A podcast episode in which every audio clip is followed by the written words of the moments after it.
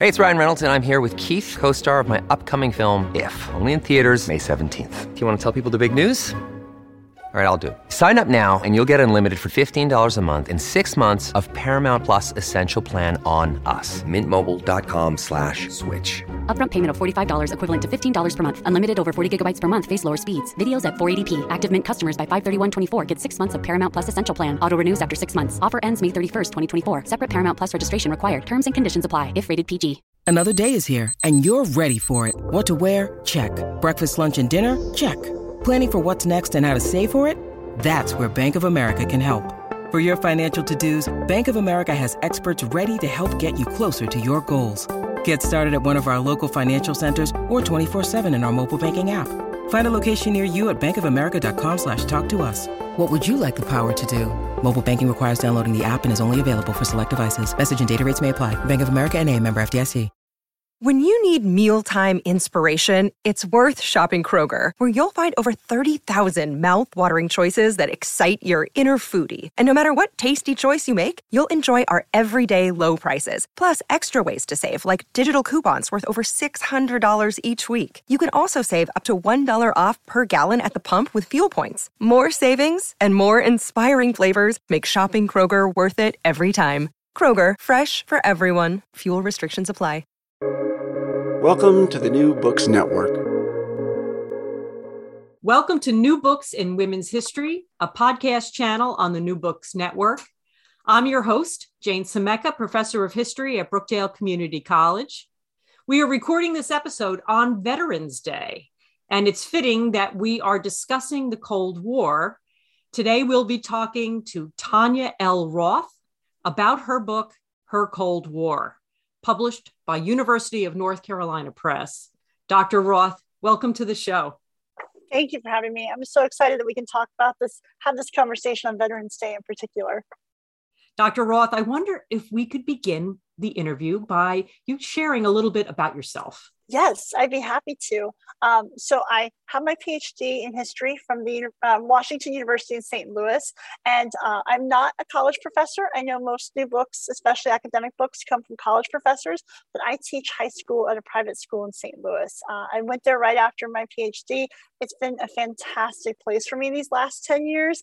I get to teach ninth grade, 10th grade. I've added seventh grade, um, which for me, I think has been a really big part of helping me get to this point of writing this book that having the space these last 10 years to think about history in different ways and different levels and how we tell history this is definitely a fundamentally different book than it would have been 10 years ago. Um, but i live in the st louis area with my husband and my eight year old son and um, i'm pretty much a history geek who also reads a lot and watches doctor who so i have to throw that in there. That's great. How did you come to write her cold war? Um, this was when I finished my degree, and I, I, walked out the final year already with this job in hand. And a lot of people said to me, "Oh, you're never going to write your book." I said, "Oh no, I'm writing the book." Uh, because when I was in the process of doing the dissertation, one of the unexpected but best parts was getting to interview uh, a number of women across the country about their service, and then also read other oral history accounts and listen to other history accounts. And I thought these are stories that need to be told. We don't recognize these women's contributions enough in our history, and I want to tell these stories. I want to honor them in doing that, and and really add to our understanding of women's history. So I always had it as something I wanted to do. The, the longer piece of it is that I, I kind of fell into the topic as an undergraduate, thought it was just like a year long project. I was doing World War One at the time. And then I was like, well, what happened next? Uh, and I just couldn't let it go. I, that led me to graduate school. So it's kind of been an obsession in a way. Um, but the big thing I think was making that decision uh, 10 years ago to say, no, I'm going to do this. This is going to be a book that I write. And about five years ago, I started uh, the revision process and looked into how to go about it.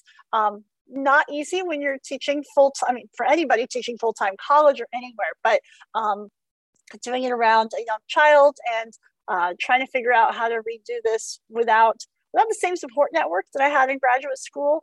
Um, and uh, a few times I thought it was going to disappear. But to be honest, uh, in late 2018, I took a chance and sent off a version of this to the Society for Military History's Coffman Prize. Um, and I thought, well, maybe maybe I'll I'll get a an honorable mention or something, and maybe that'll help me get a contract somewhere. And then I got notifications saying that I won, and that was the, it opened doors. Having that, being able to say, "Hey, this is a prize-winning manuscript." University of North Carolina Press was definitely interested, and the readers were interested, and and it's been a couple of intense last two years of revising and going through the process. oh, that's great. Well, the Cold War is not a traditional period in US women's history. In my women's history course, we discuss women in the military during World War II, but then we turn to the civil rights movement and the women's rights movement. I think that this book really fills a gap in the study of uh, US women's history. Can you explain the theme of your book? Yes. Um, I remember when I first started studying women's history, it wasn't something I encountered before undergraduate. And I think the things that stood out to me was this women's history.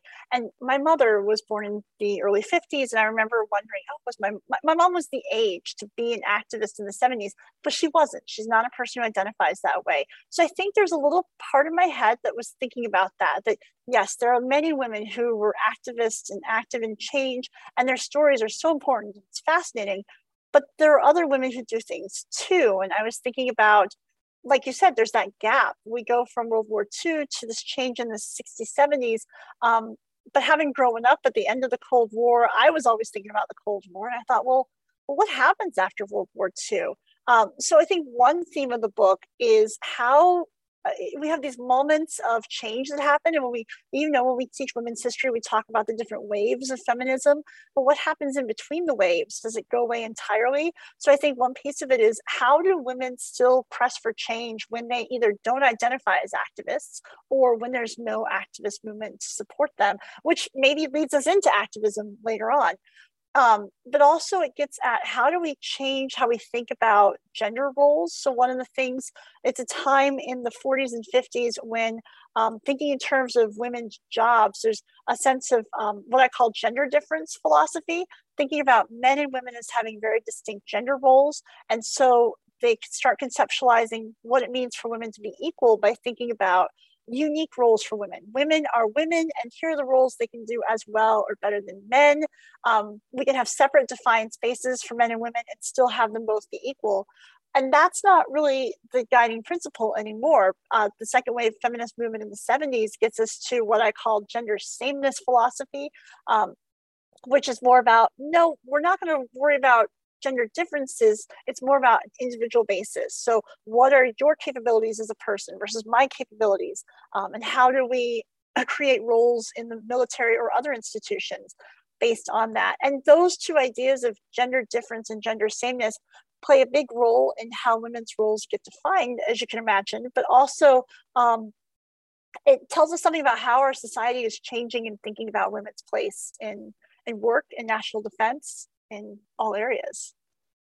Oh, yeah. So, one of the great points that you make is that the military, not normally viewed as a progressive institution, was important in normalizing equal pay and promotion for women.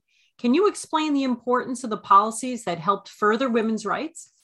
This was one of the things that really got me into this. I think that was, again, with at the time a limited understanding of women's rights history.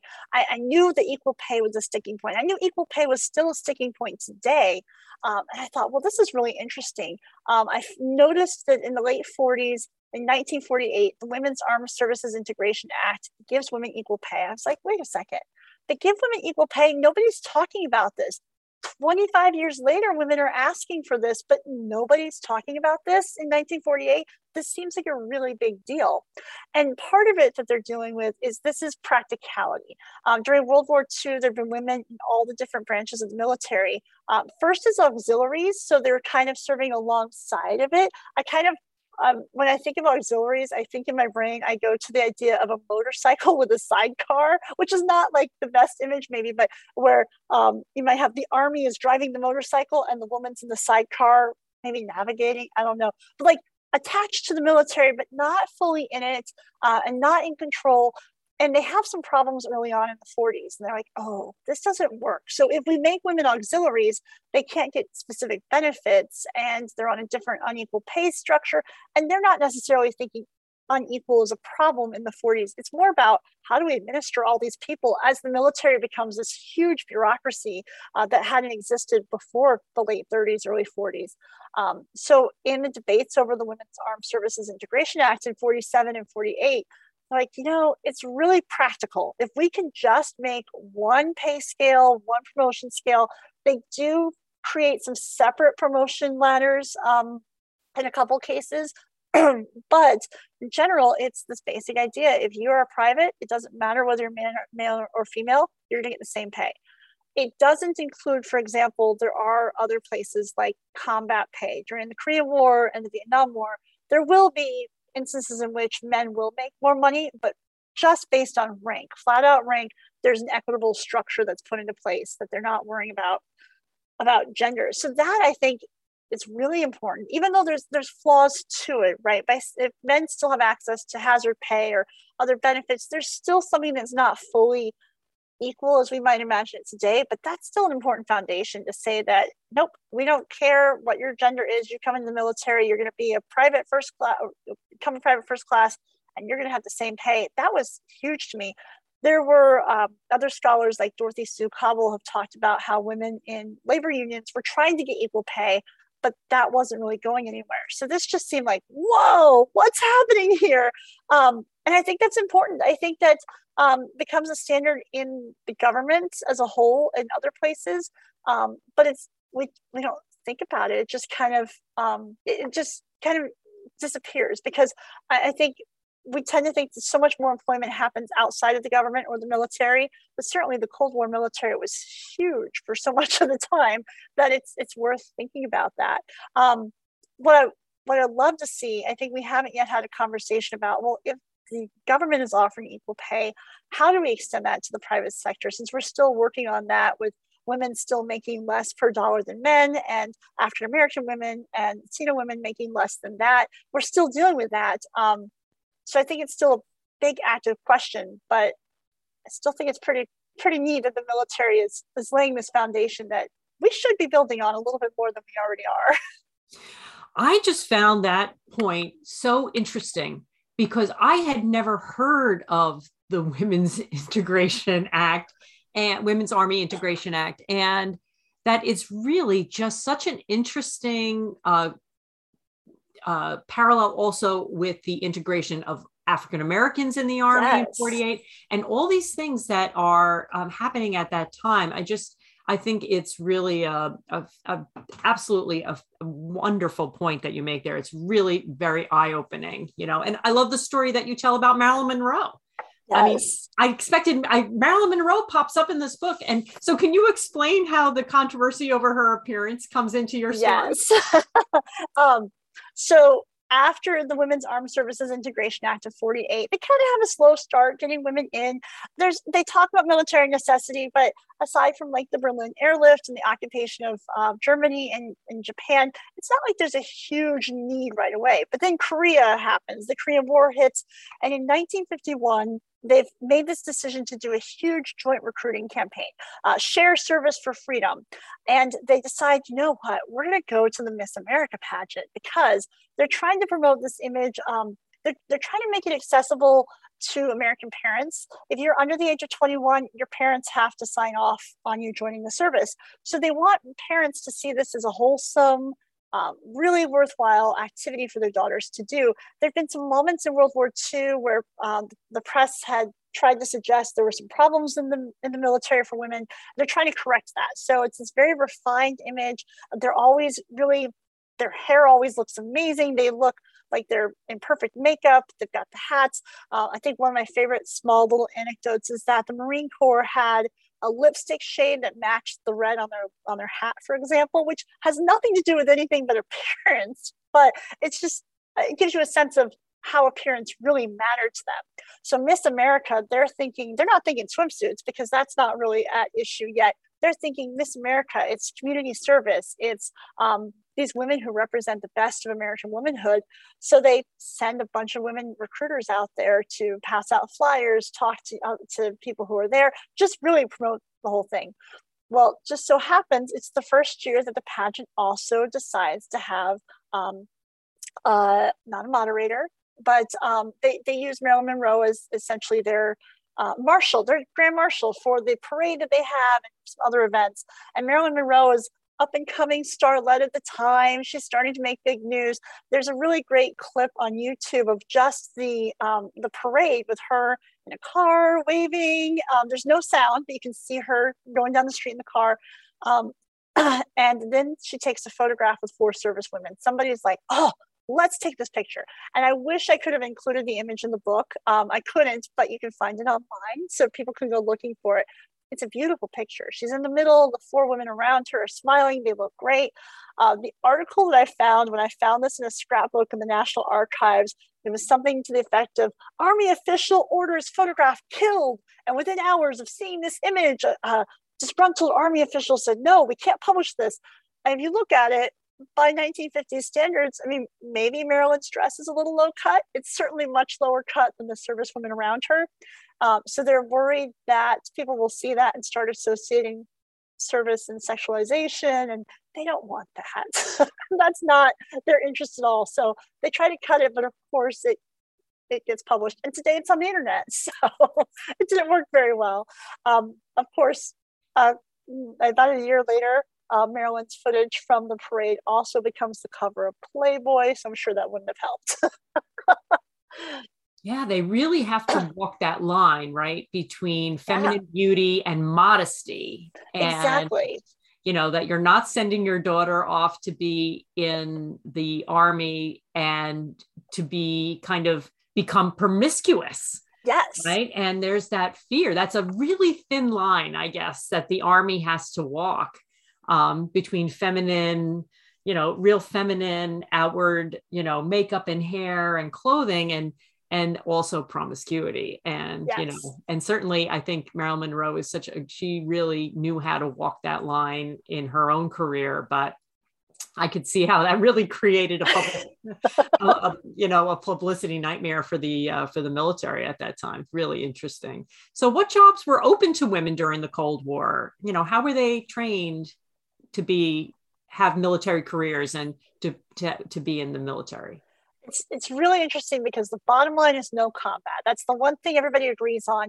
And during World War II, women had done a number of things. Like there had been women fixing trucks or driving trucks and things like that. But there's a conversation early on where somebody says, Look, we, we know women can drive trucks and fix them, but are we using them the best way if we do that? It's where this gender difference idea comes in that they're thinking, Surely there must be things women are better at that we can put them in. We've got men who can do that. If we need to, we'll use a woman. But um, not that she can't do it, but just like you said, it's that image. They don't want to have a bunch of women getting dirty in grease necessarily. Um, it ends up being a lot of jobs that are similar to what women do in the civilian world. So a lot of desk work, um, but they're doing it. One of the things I think is interesting is that we can look at it and say, okay, they're secretaries, they're receptionists. They're also doing public public relations. They're doing recruiting they do some of them move into specialized jobs like engineering related fields um, meteorology cartography um, so especially in particular uh, i got to interview the mother of a good friend of mine from graduate school and she was in the waves in the 90s, early 70s just before things switched and essentially she was working on early computers. So there's a lot of ways in which it's stuff that doesn't look necessarily like wow what an interesting job but they're doing it at them in very non-traditional places. So you might be stationed in Japan, or you might be stationed, you might be stationed in St. Louis, Missouri, or you know Washington D.C. But also, it's just that context differs. So um, they say that they're going to test them and see exactly where they're going to fit best. It doesn't always work that way. Sometimes women would come in having done secretarial training in high school, and um, I think I talked about one woman who spent years helping her father's dentist practice and they're like yeah we're going to put you in dental support because you've got the training. Um, and she wanted to do something else entirely or a woman who got the highest score on electronics in her class and they're like yeah you can totally do that. And then they went oh no that's a man's field. You can't do that one. And that changes over time. In the 50s and 60s it's fairly regular. We get a few exceptions here and there um, with some really interesting roles but um, it is pretty similar. I think it is though the benefits and the equal pay and the opportunity for travel and training. Those it's, it's those um, ancillary things on the side that make it something a little different than just getting a job on Main Street, perhaps with the people that you always knew. Yeah, it's like fringe benefits of having a more yes. exciting life, right? That the the exactly. opportunities for that generation looked pretty limited. Absolutely. And this is like, you know, one of the off ramps that you could take that was socially acceptable but offered a little bit of adventure. It's really, uh, it really is very enticing to people who didn't want to go down that traditional track. I think yes. it really, it really is. So the and, book also takes an intersectional approach. Yes.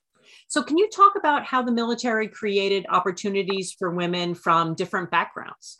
Yes, absolutely. And there's a few ways we can think about that. So, on the one hand, um, going from our, our last conversation, we were just talking about women who are maybe not able to pay for college. So, it's definitely a class level here. And several of the women I spoke to said, well, college wasn't an option. And I know we think of after World War II, um, college enrollments get higher and higher in the US. There's still a lot of Americans for whom that's not true. And this is a great way to, to go another direction.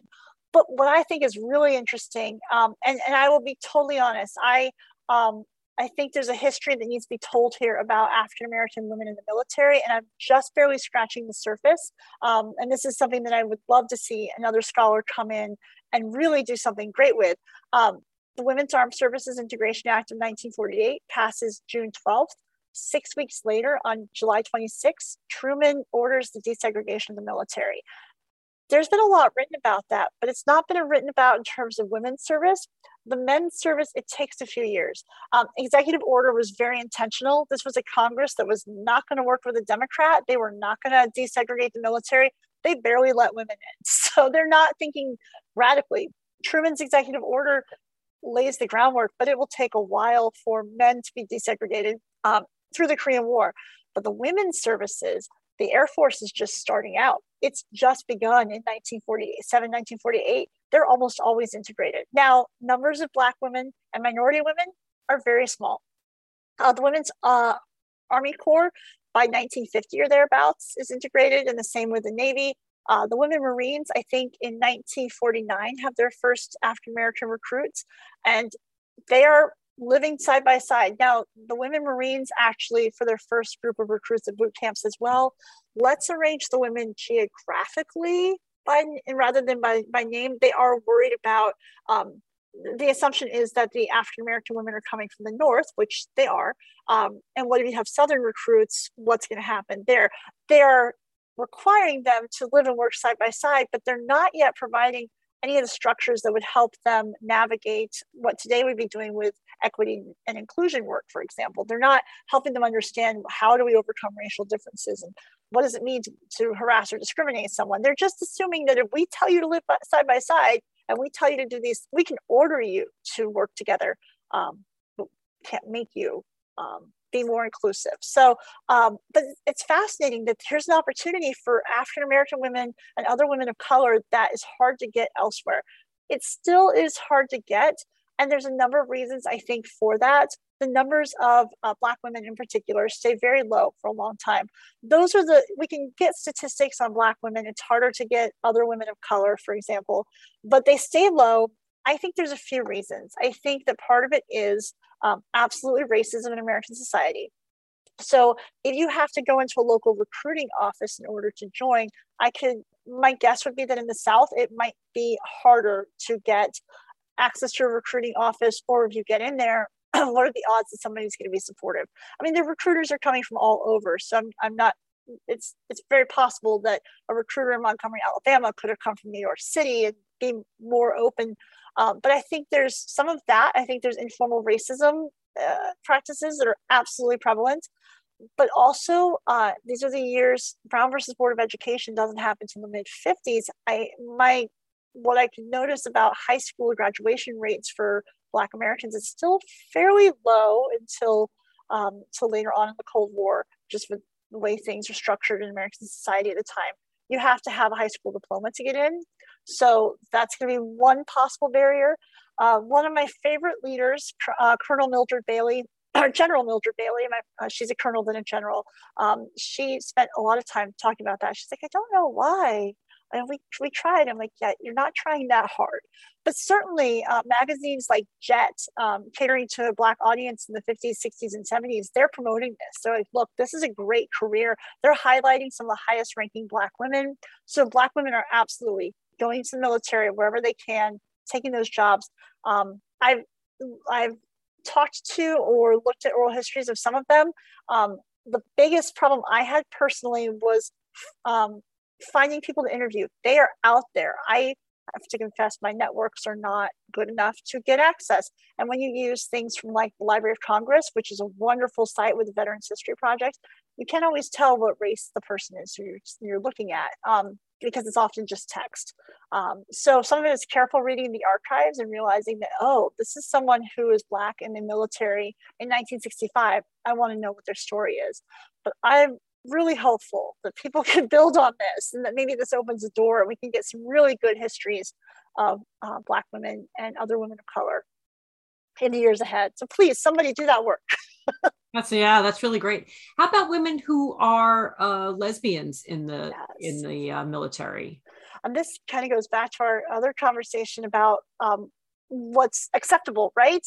Um, they don't want women to be too promiscuous, but they're also very aware that they're creating a feminine space in a masculine institution. Like, oh no, what if the lesbians all come? That they that's totally inappropriate at the time from a military perspective because lesbianism at the time is still classified as um, psychiatrically deviant, um, totally unacceptable. If you are a homosexual um, man or woman, you're going to be discharged dishonorably. You're done. So they're they're watching for it. And I was building on some of the work of Margot Canaday, whose book looks at um, how the military constructed lesbianism in the 1950s. They don't really know what lesbianism is as part of her argument. And that leads to witch hunts in the early 50s in particular, where they're trying to find out what's going on. Are there illicit relationships happening between women who are here? They're trying to prevent lesbians from entering the military, but they don't actually know how to do that. They don't they can't just look at somebody and go, "Oh, that's lesbian." They're they're really going off of assumptions that a lesbian is going to look a certain way and they're often wrong, which is surprising for them. They're like, "Oh, we would never guess." But they also make a lot of wrong assumptions as well. So there's a lot of efforts to ensure that they have not accidentally recruited the wrong kind of woman and yet it's definitely not foolproof. And I think that's another area too, where we do have oral histories and, and, accounts from people who did serve both men and women during the 50s, 60s, 70s, and beyond. Um, but certainly there is an underlying message that no, you should not be here, and we do not want you here, and we will do what we can to get you out of here if we catch you. Mm-hmm. Mm-hmm. Yeah. So was marriage and motherhood an obstacle to women who entered military careers? Yes, it's really interesting because during World War II, if you were a mother or a wife, it was less of an obstacle, and having young children, certainly. But after the war, it pretty much becomes that you need to be a single woman in order to join the military. Um, this changes over time, but at least in the first um, five to 10 years, you have to be a single woman. And they keep saying during the Women's Armed Services Integration Act discussions, like, well, we want to be able to discharge women for pregnancy or for other reasons. Um, and in the early 50s, they really tamped down on that and say, no, if you have young children, you cannot be in the military. You have to be a mother because they're really envisioning military service as something for single women or young women before they get married or women who just haven't had children yet. Um, so some of their leaders are women who stay in for years and years, but are either unmarried or just never have children. Um, so it's certainly it's it's a big sticking point. And the earliest case I, I'm aware of is about 1950 is a woman who says, "Look, I've been well trained. I'm speaking multiple languages. I'm serving overseas. Why are you telling me I have to leave? Because I can be a mother and a service member. And they're like, mm, no, we don't think so. So there's an executive order that gets added on in the early 50s, and it just gets a harder line. That no, even if you adopt a child or um, if you are a stepmother, so if you get married and you are a stepmother for a child that resides more than 30 days a year in your house, you're out. Now, flip side, if you're the dad, that doesn't matter. They presume that a serviceman who becomes widowed or divorced has family support. But if you're the mother or stepmother, it's not happening. Um, and this won't change until the early 60s. They start granting waivers and saying, okay, well, let yeah, you can stay or you can stay. Um, and in the 70s, they start to really change it. But it's still an issue today, for example. Uh, there's just an article last month in the Washington Post about a woman who at the Air Force Academy was pregnant while she was a student and had to literally pay to adopt her child out to her parents and then pay to adopt her child back once she finished her education, which blew my mind. I knew it was a problem in the 60s and 70s, but I was not aware that we we're still facing this issue today. Yeah, it's really interesting. I mean, because they really make a big investment in these women, training them. Yes. And yeah. you would think they would want to retain them. Um, and it also, I guess, really affects women um, who are building up enough years for retirement and pension, right? I mean, yes. That's really a big part of your employment goals, right? It is really to get is. to retirement so that you get the pension. Exactly. And, and there's a lot of women who I, I, think they can get away with this for so long in the Cold War because a lot of women come in for a year or two or three a fair number of them don't finish their service necessarily. They've got some turnover issues for various reasons, but um, the women who do stay, yeah, you don't want to you don't want to lose them. Um, so Jordine von Wantok in the Navy in the early 70s, she's been in the military for more than a decade. Her husband's in the military, and they get pregnant. And she goes to the Navy and says, "Look, you have trained me, and I have had a career, and I am this close to retirement." And they say, "Well, okay, you can stay." But you have to retire on your first eligible date of retirement fortunately for her, by the time um, she reaches that date, they've changed all the policies. And she serves till her daughter's in high school in the 80s, which I think is just fantastic. I mean, that's that's pioneering right there. Yeah. She waits them out. yes, it was great. She waited it out. Yeah, that's really great. Yeah. So I'm still hopeful that the Equal Rights Amendment will become the 28th Amendment. And you talk about the ERA in her Cold War. So, what impact does it have on your story? I think this is the decade when everything changes, and and that ends up being, I think, arguably the last third of the book. Is I'm looking at the way I envision it is the last third of the book is how are changes outside the military combining with efforts to change inside the military, and, and how does it all kind of explode in these possibilities?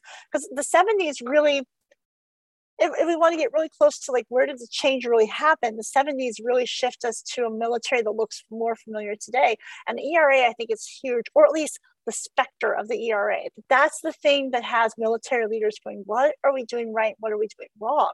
So you've got pressure from women in the 60s and the early 70s, um, but then and there's other things happening. So, for example, um, 1973, uh, the Supreme Court rules in Frontiero versus Richardson, which I love not only because Frontiero was uh, in the military and she was fighting for spousal benefits because the policy said if you are if you're in the military your husband cannot be considered a benefit i'm sorry a dependent for benefit purposes.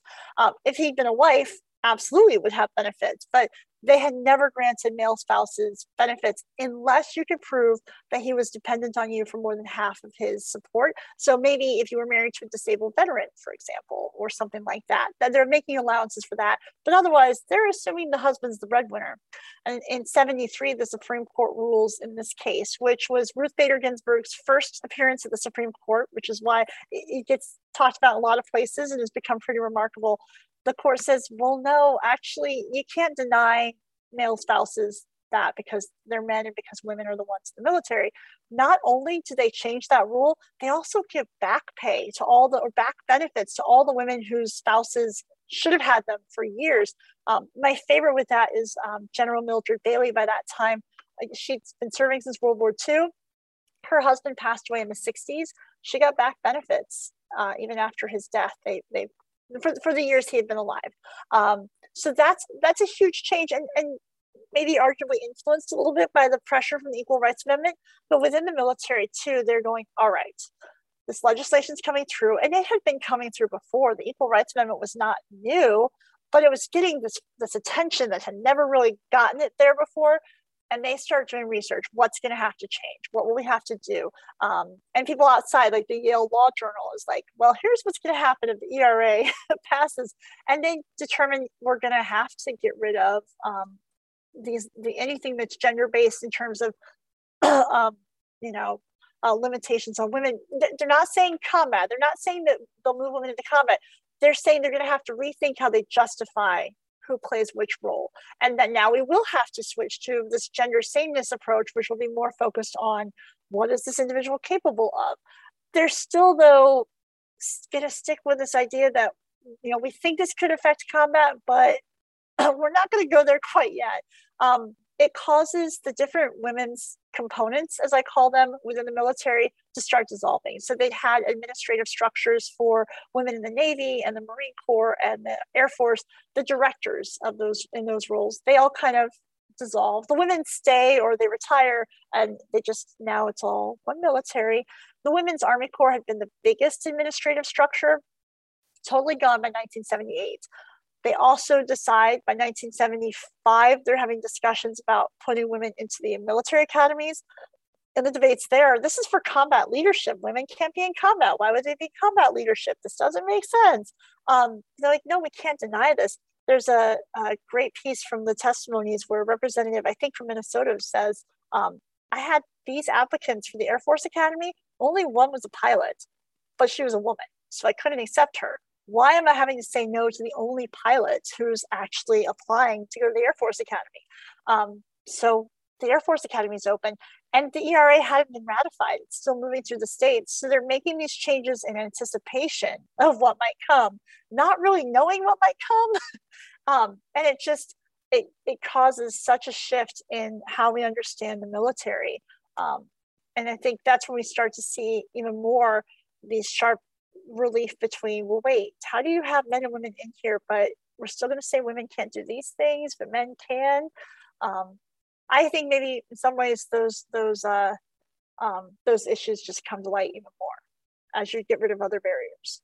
Yeah it's interesting that they decide that they're going to get in front of the changes that are coming. Yes and it really shows like you know a, a, an enormous degree of leadership on on the part of the military in recognizing the kinds of reforms that they want to take in and uh, in order to be a you know kind of a nimble and dynamic institution. Yeah. Um, and i really do think that the impact of the service academies into you know accepting women was a, an enormous change in American society. Oh, yeah, absolutely. A hard one for the women who were accepted in those early years, and, pr- probably even to some degree today, um, given what we hear in the news these days. But, um, but yeah, such an important, important moment because if you don't have women in the military, if the women, if the military academies exist in part for combat leadership, yes, you can create women as generals. The first female generals get get um, promoted in the early 70s.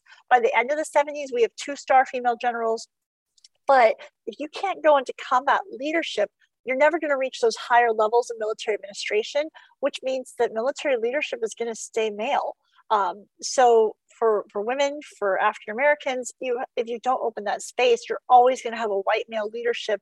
And then how do you do even greater institutional change if everybody at the top is is what they've always been for centuries. So I think I think that just is such an important moment that now what we've been able to have then since the admission of women to the service academies, now we're seeing greater change at the upper levels. It is still predominantly white male, absolutely, but we've got four star female generals. My Facebook memory feed reminded me today that it's been um, 12 years, I'm sorry, 13 years since the first four star female general was appointed.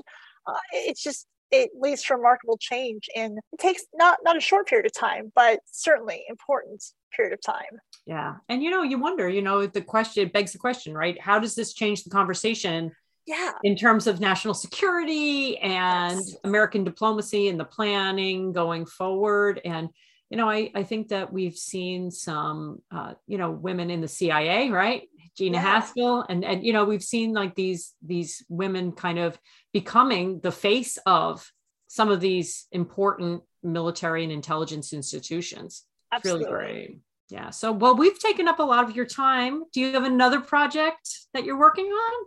That's the the thing I'm figuring out now is because I spent so long on this that it, it became oh wow I can do something else now so I'm, I'm not quite sure. My goal is to spend this spring um, exploring a few different ideas. I'd love to keep doing something in women's history. I don't know if my next project will be military history, although that said, I am still very interested in some of the female leaders. So part of me thinks maybe something focused on one or two of them would be very interesting. Um, but also, um, possibly maybe looking at something involving the history of uh, race and gender and education um, might be an interesting spinoff too. So we'll see what happens. But I'm excited to see what I can do next and not take 10 years on the next one. Well, you have made my Veterans Day. I feel like wonderful. I have fully celebrated Veterans Day, having talked about women in the military during the Cold War. And I want to thank Tanya L. Roth for joining me on the show today. I really enjoyed her Cold War. Until next time on New Books in Women's History, this is Jane Semeka. Keep reading.